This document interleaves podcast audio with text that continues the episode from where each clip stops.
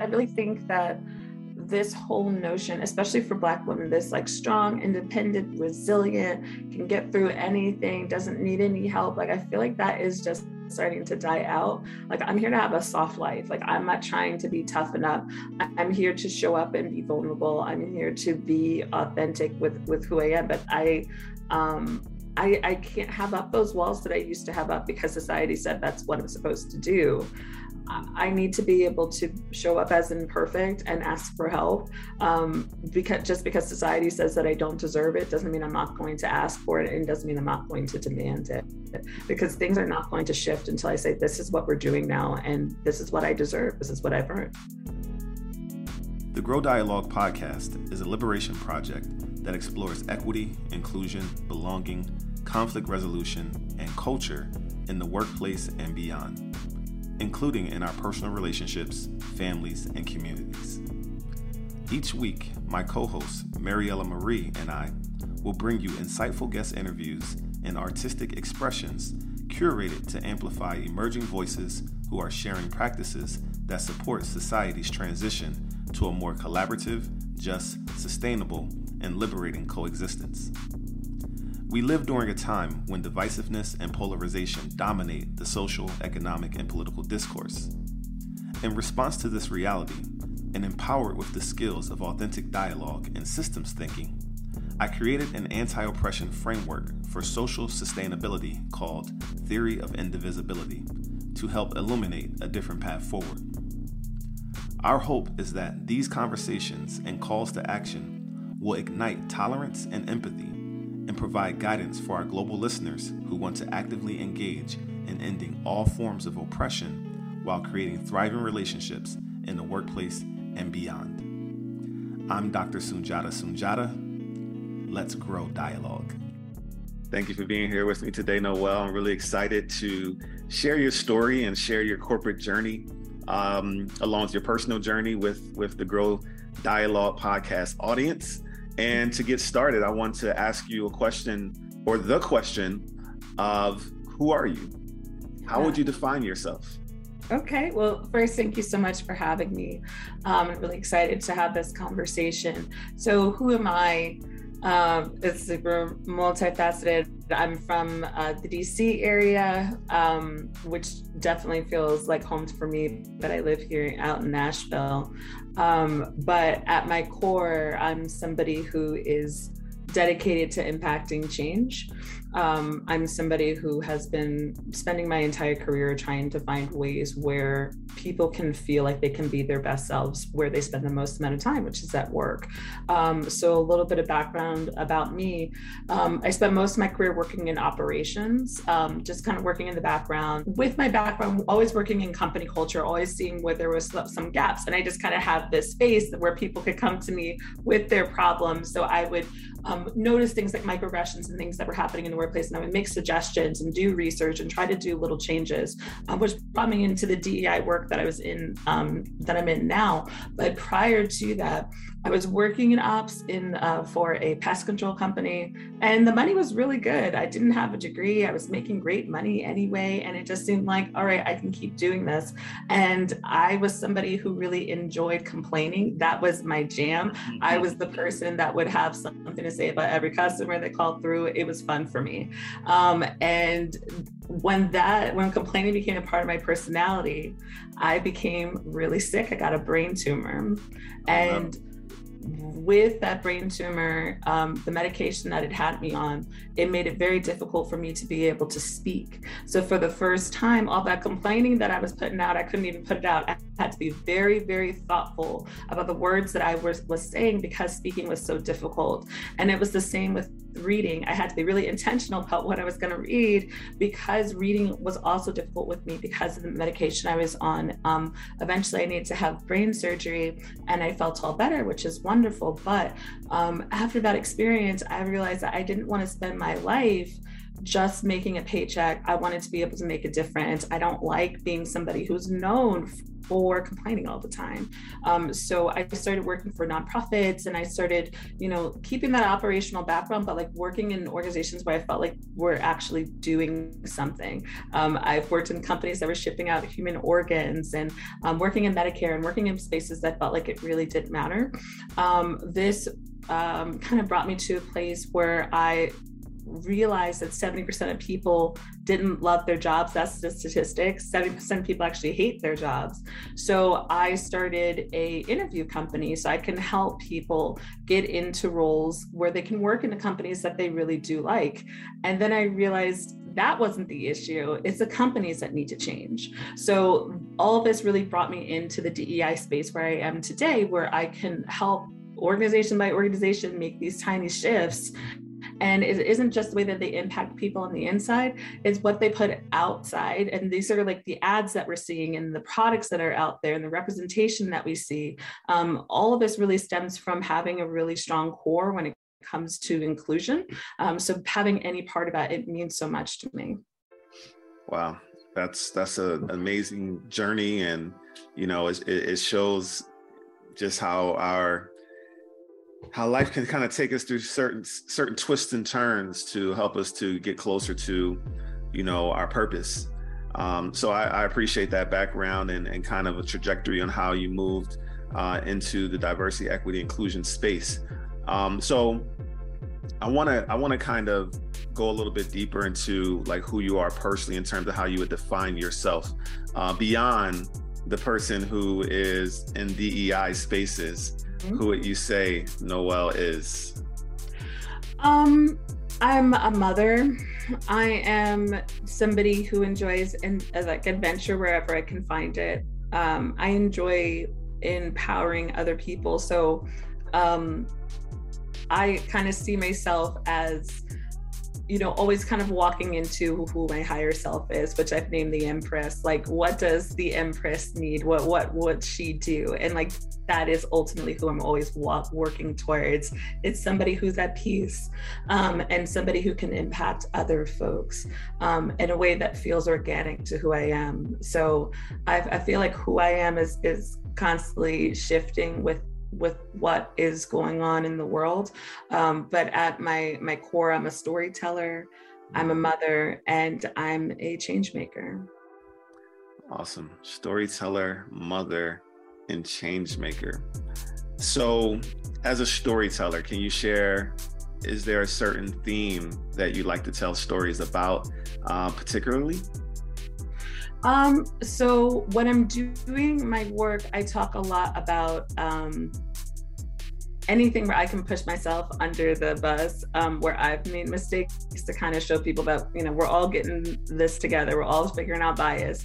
Uh, so one of the stories that I tell folks is um, with thinking about like pausing before you have a difficult conversation with somebody was a time that I was getting off of an airplane and in Atlanta, and everybody was really pissed off.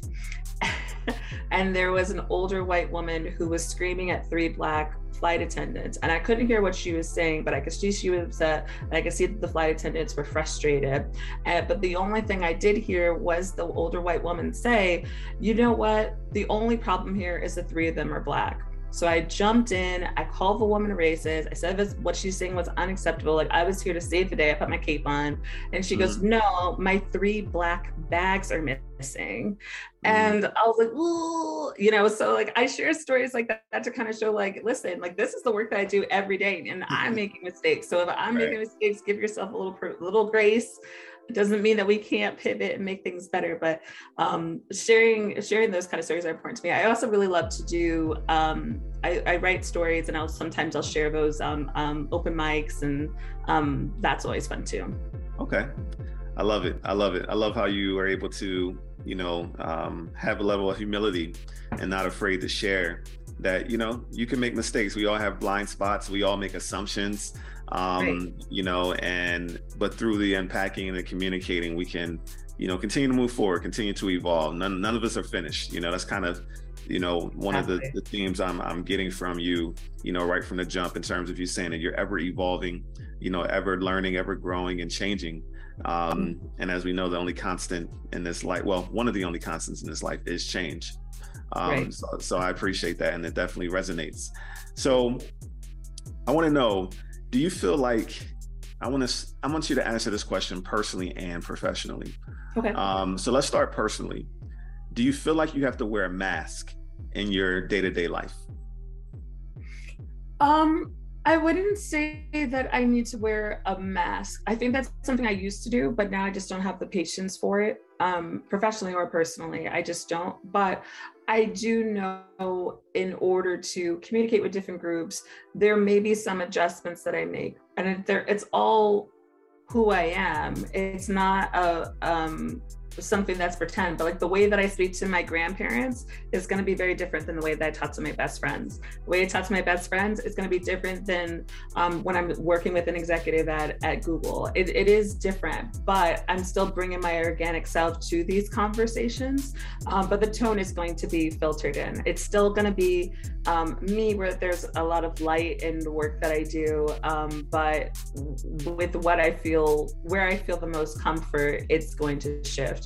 Um, but I think that life is way too short to be wearing masks. I know a lot of folks are kind of forced to, but for me, I find that that is so heavy.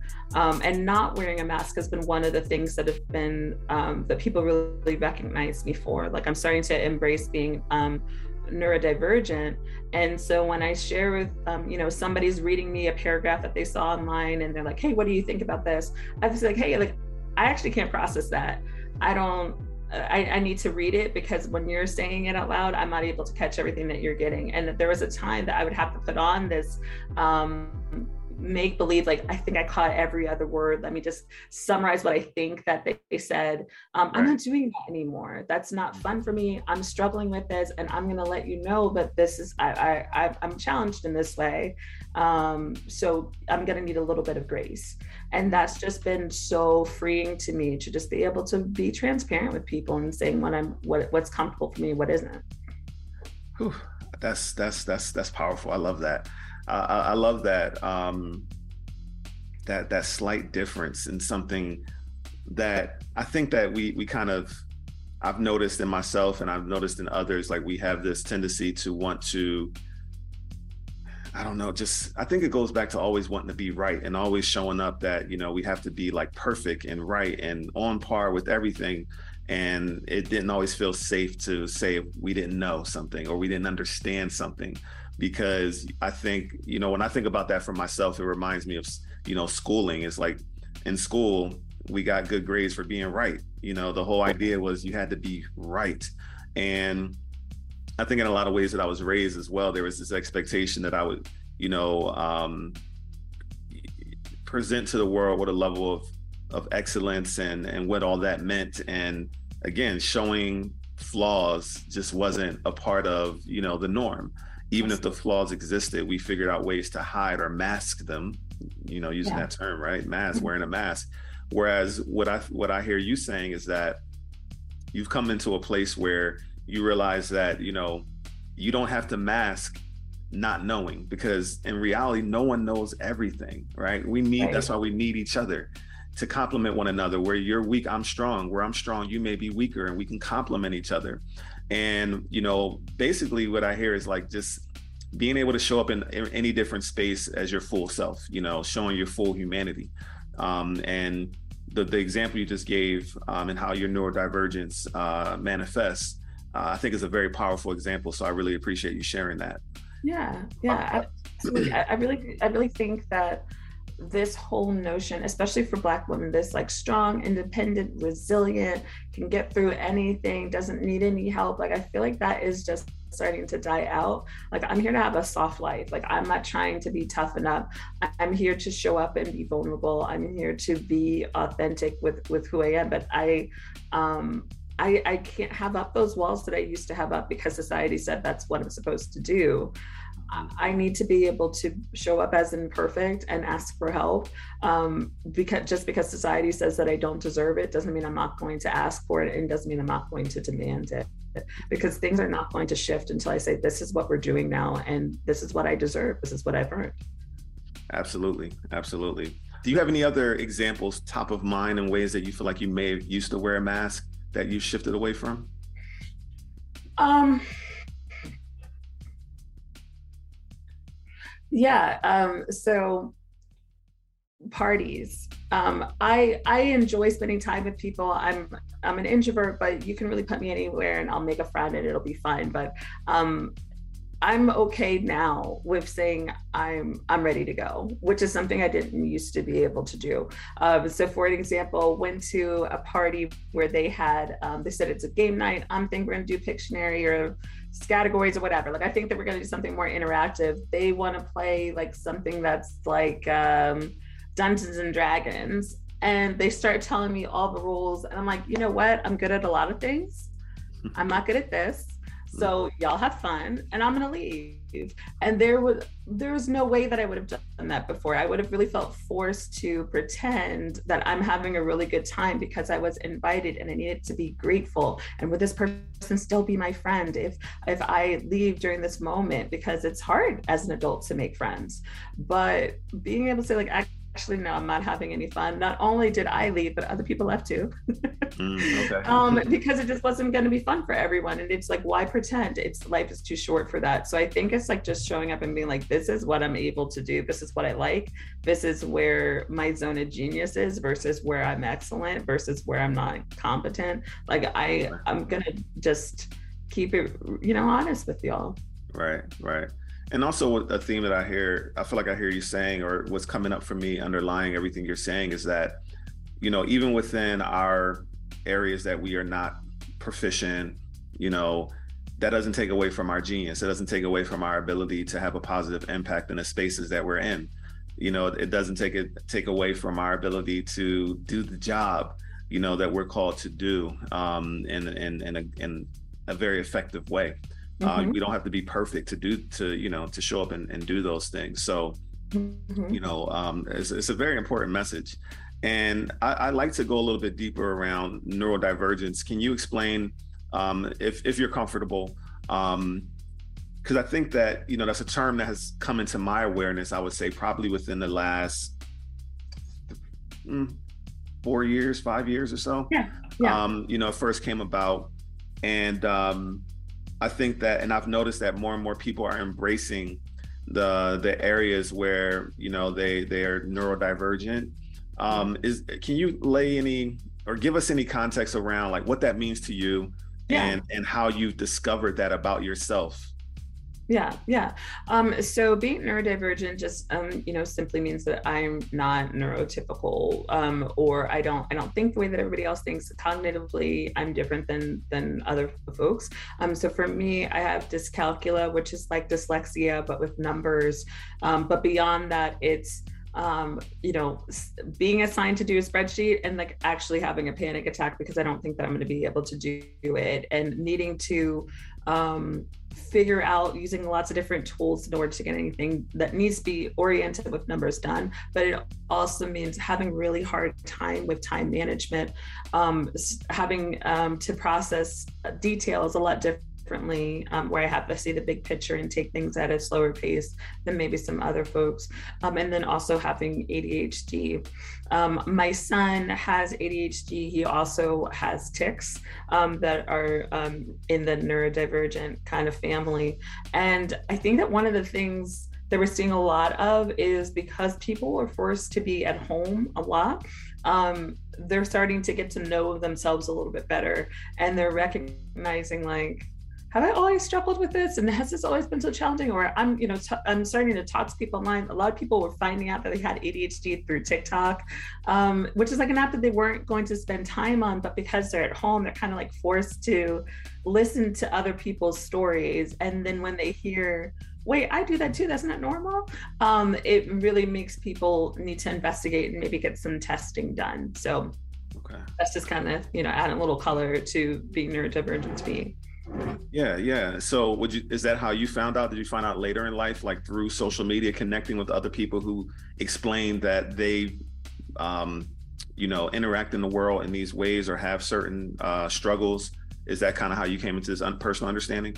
Yeah, I definitely found out about it later in life, but I always knew that there was something that was wrong because I've always felt like I was very bright and I could test really well. Like I did excellent in my SATs, I would nail all of my tests, but school was so challenging for me. So much so that I wasn't able to complete college because I had to do something that was math or statistics oriented and it would be so challenging for me. I just couldn't get it done.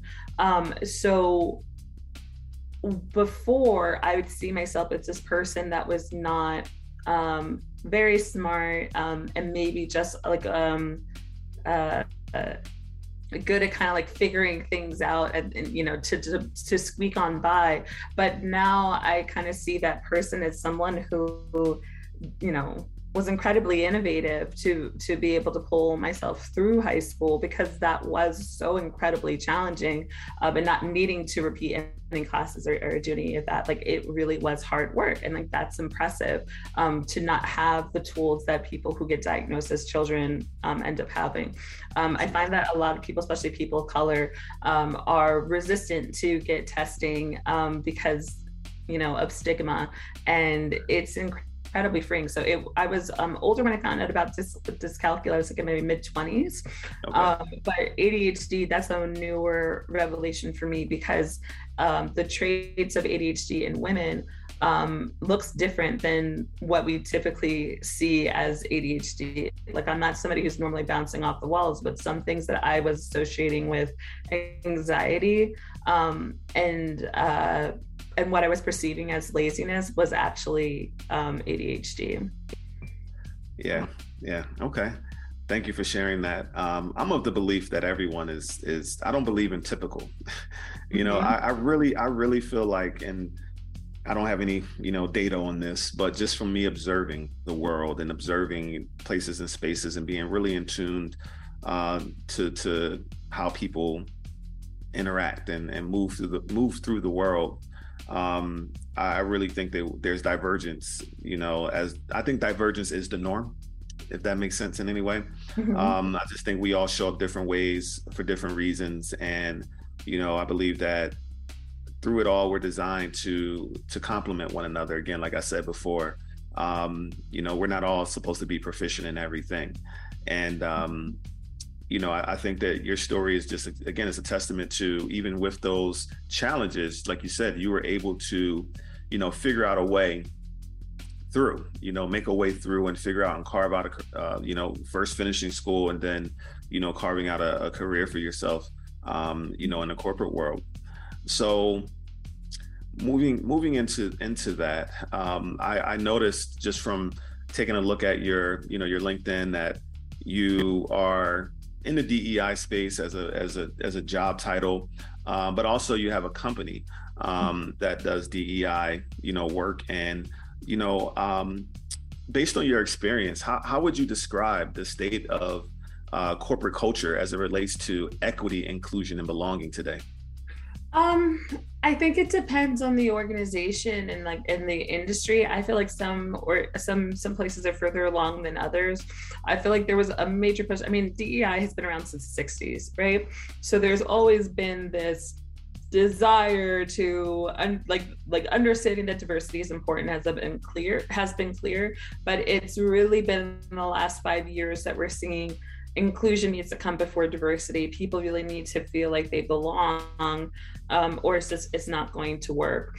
Um, I think there was a major a major push for all DEI stuff after George Floyd, which made you know sense, um, but there was a lot of commitment and you know black boxes and you know all these kind of performative actions um, and companies had start to lay off a, uh, about a little bit um, but I think what's surprising them is they're now getting called out for that.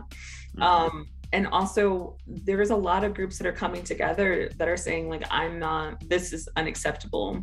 Um, like, when I think of the disability community, um, there's been um, and I'm not sure if your audience knows this, but websites are considered a place. So if you're in the United States, your website has to be ADA compliant so that people with all different disabilities can use your website. And if it isn't, you can be sued because your website isn't compliant. Um, so those lawsuits have been going through the roof, and they should be because people are starting to call folks out more. Um, so I think that in this society where people are a little less afraid of confrontation, and we have, um, you know, the Zoomers who are I love them. I think as in a generation, they're incredible and they call stuff out the way that they see it. Um, and they have demands from corporations to, you know, it's it's while salary is really important, these elements of feeling like they belong, these um, having an actual work-life balance, like I think that we are moving towards a place um, that's going to look a little bit more European when it comes to work life balance. Um, but I think that when I take a look at global trends, we are ahead when it comes to the initiatives that are being taken when with um, equity and inclusion is in the forefront. Okay. And and when you say look a little more European, you're speaking to like European countries that have um, just better work life balance policies. Yeah, and I, I, and I shouldn't even say European because I feel like it's almost everywhere besides the United States. I think that Canada um, and England both also have some issues when it comes to work-life balance from just a little bit of research that I've been doing. Um, but uh, the like American culture that's like hustle culture is dead.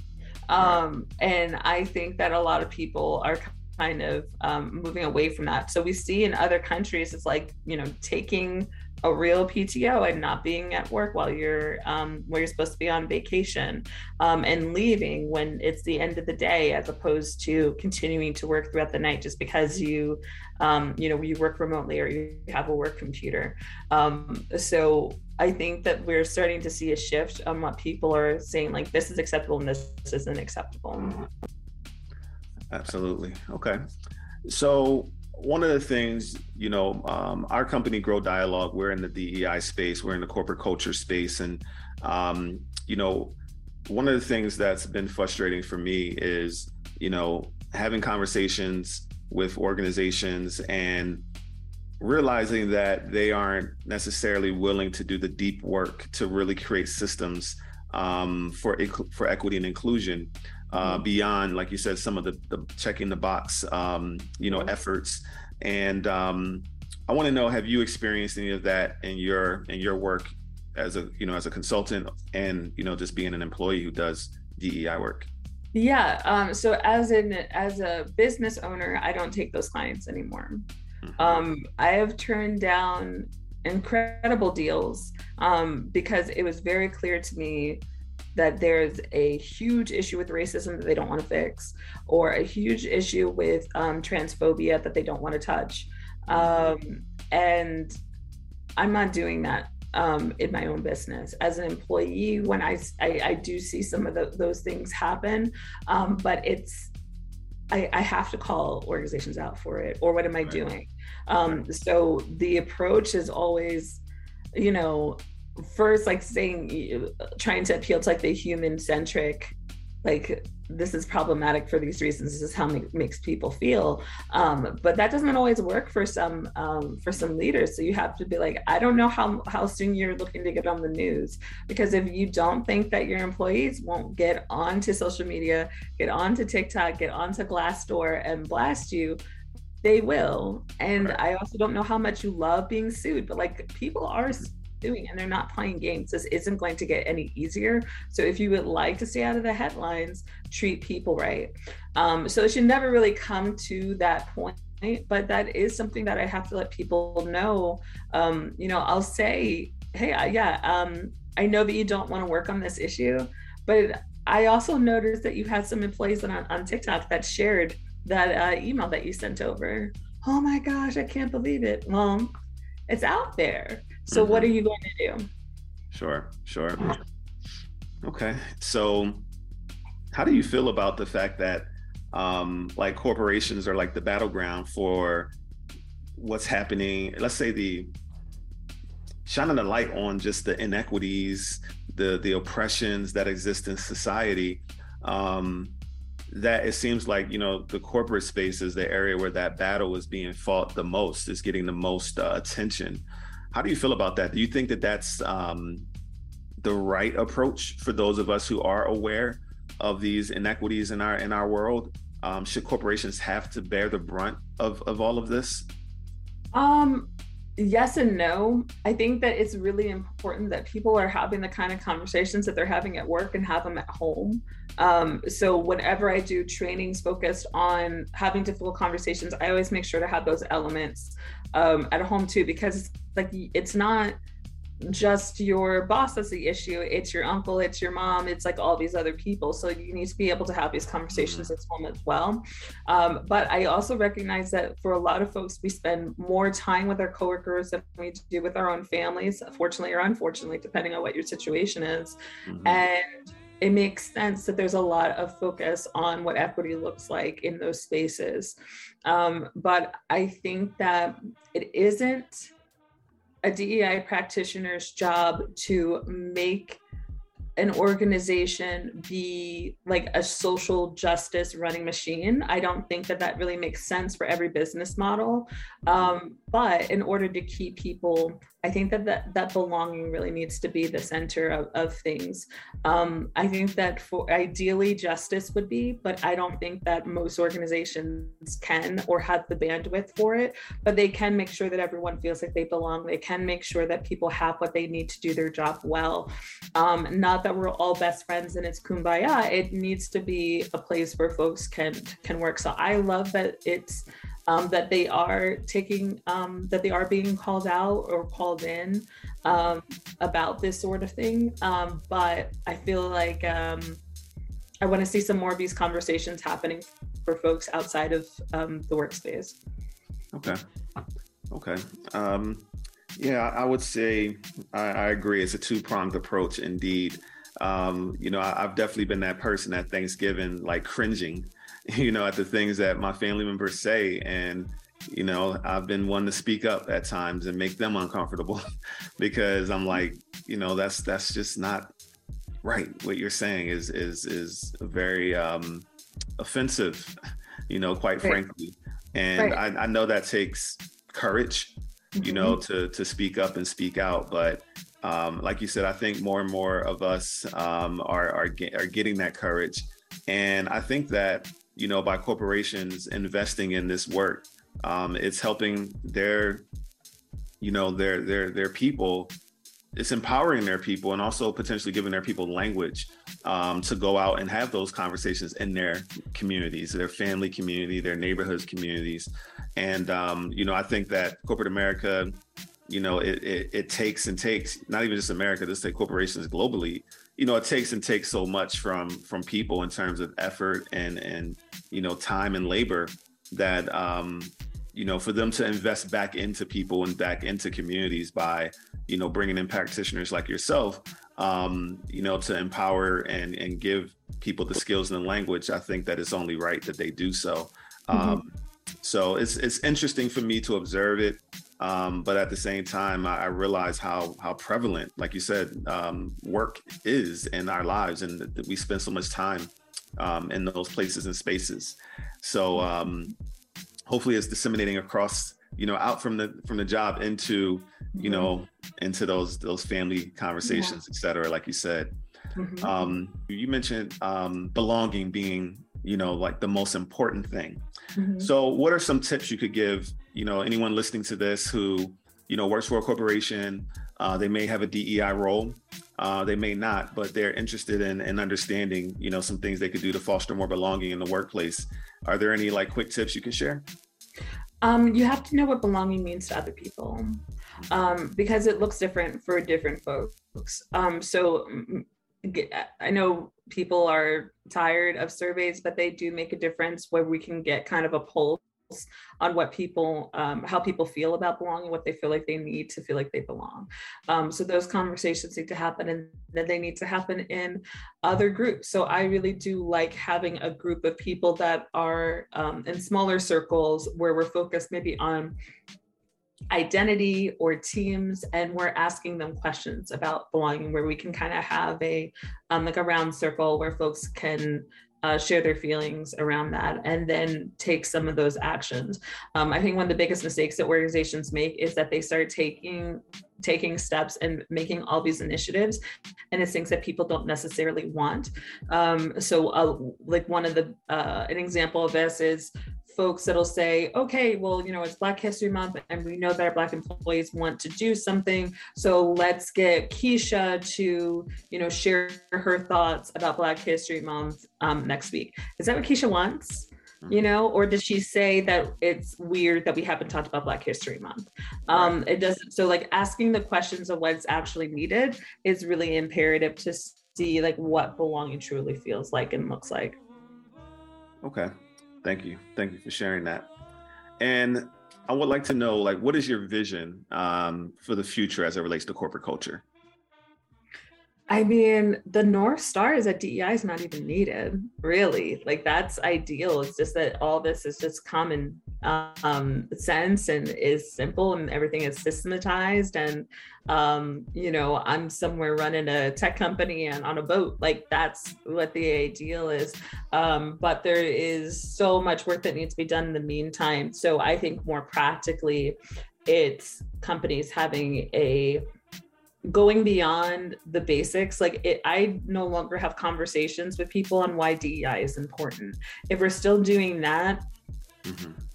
I don't know what to tell you. I'm not the practitioner for you. Um, so the hope is that that that foundation is laid across industries and the companies that don't that they're continued to call to be called out about it. Um, if you are just learning that diversity is going to help with innovation and people working better together like that's news to you. You got some work to do and that work needs to get done ahead of hiring somebody else in my opinion awesome. Thank you. So to close things out the last question that i would like to ask um, is actually interesting because you're a storyteller mm-hmm. and we like to bring story into the themes um, that we're putting out this season. So are you able to share a story that has inspired you and or your work? A story that has inspired me or my work? Um yes um so this is this is national news um, but it's it's family news as well. Um, my my brother this is um, some years ago now um, he was a uh, veteran um, with ptsd that went to move to california to take care of his friend who was paralyzed from the chest down due to an ied so he he went there to take care of him. And one day when he was walking home from a grocery store, um, there was two men with guns. Um, or, or, sorry, there was two men that were um, I don't know what they were doing. They're getting some kind of altercation my brother. They just came out of a place that they were robbing. Like it was just a mess. And um, my brother shot out two warning shots at them. And then when they kept coming at him, he defended himself.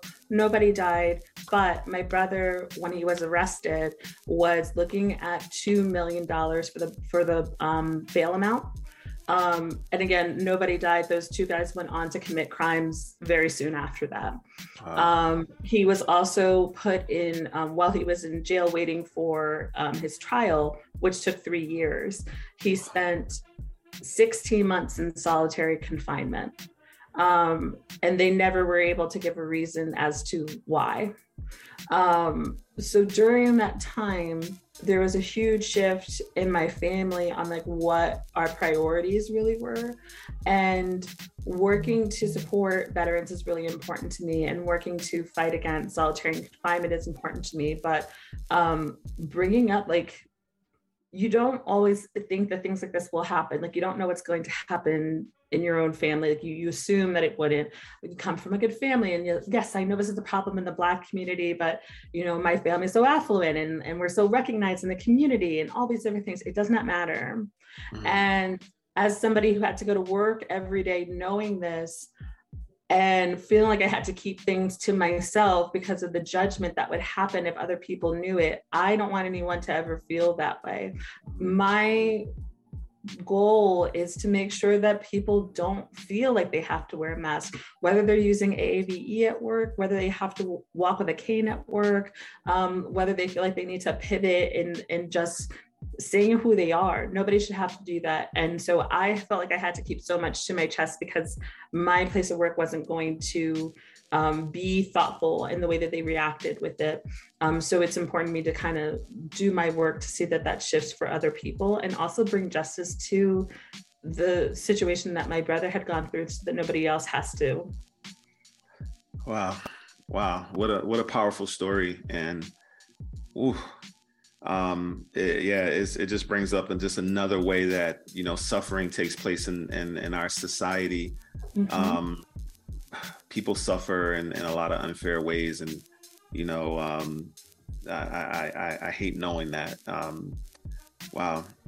So thank you thank you for sharing that story and you know sending lots of love and light to your family as you. you. know your brother you know because i know that there's a lot you know just the, the trauma you know he already had the ptsd from from serving and now i i can imagine a ptsd that came from from that experience. So um yeah thank, thank you for sharing that and, and i'm hoping that you your work and and by shedding light on this and and others who are working in this area um will will again relieve relieve yeah. uh, that for others in the future so they don't have to experience that.